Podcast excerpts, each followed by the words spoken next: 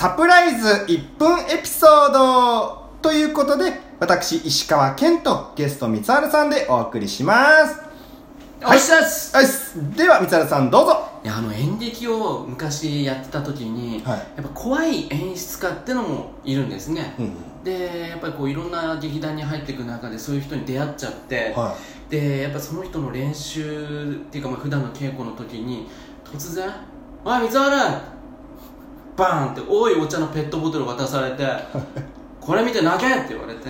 はあと思って泣けないよと思っておいお茶見て泣けないと思ってなんかあの俳句とか書いてあって泣けないと思っててそしたら「おい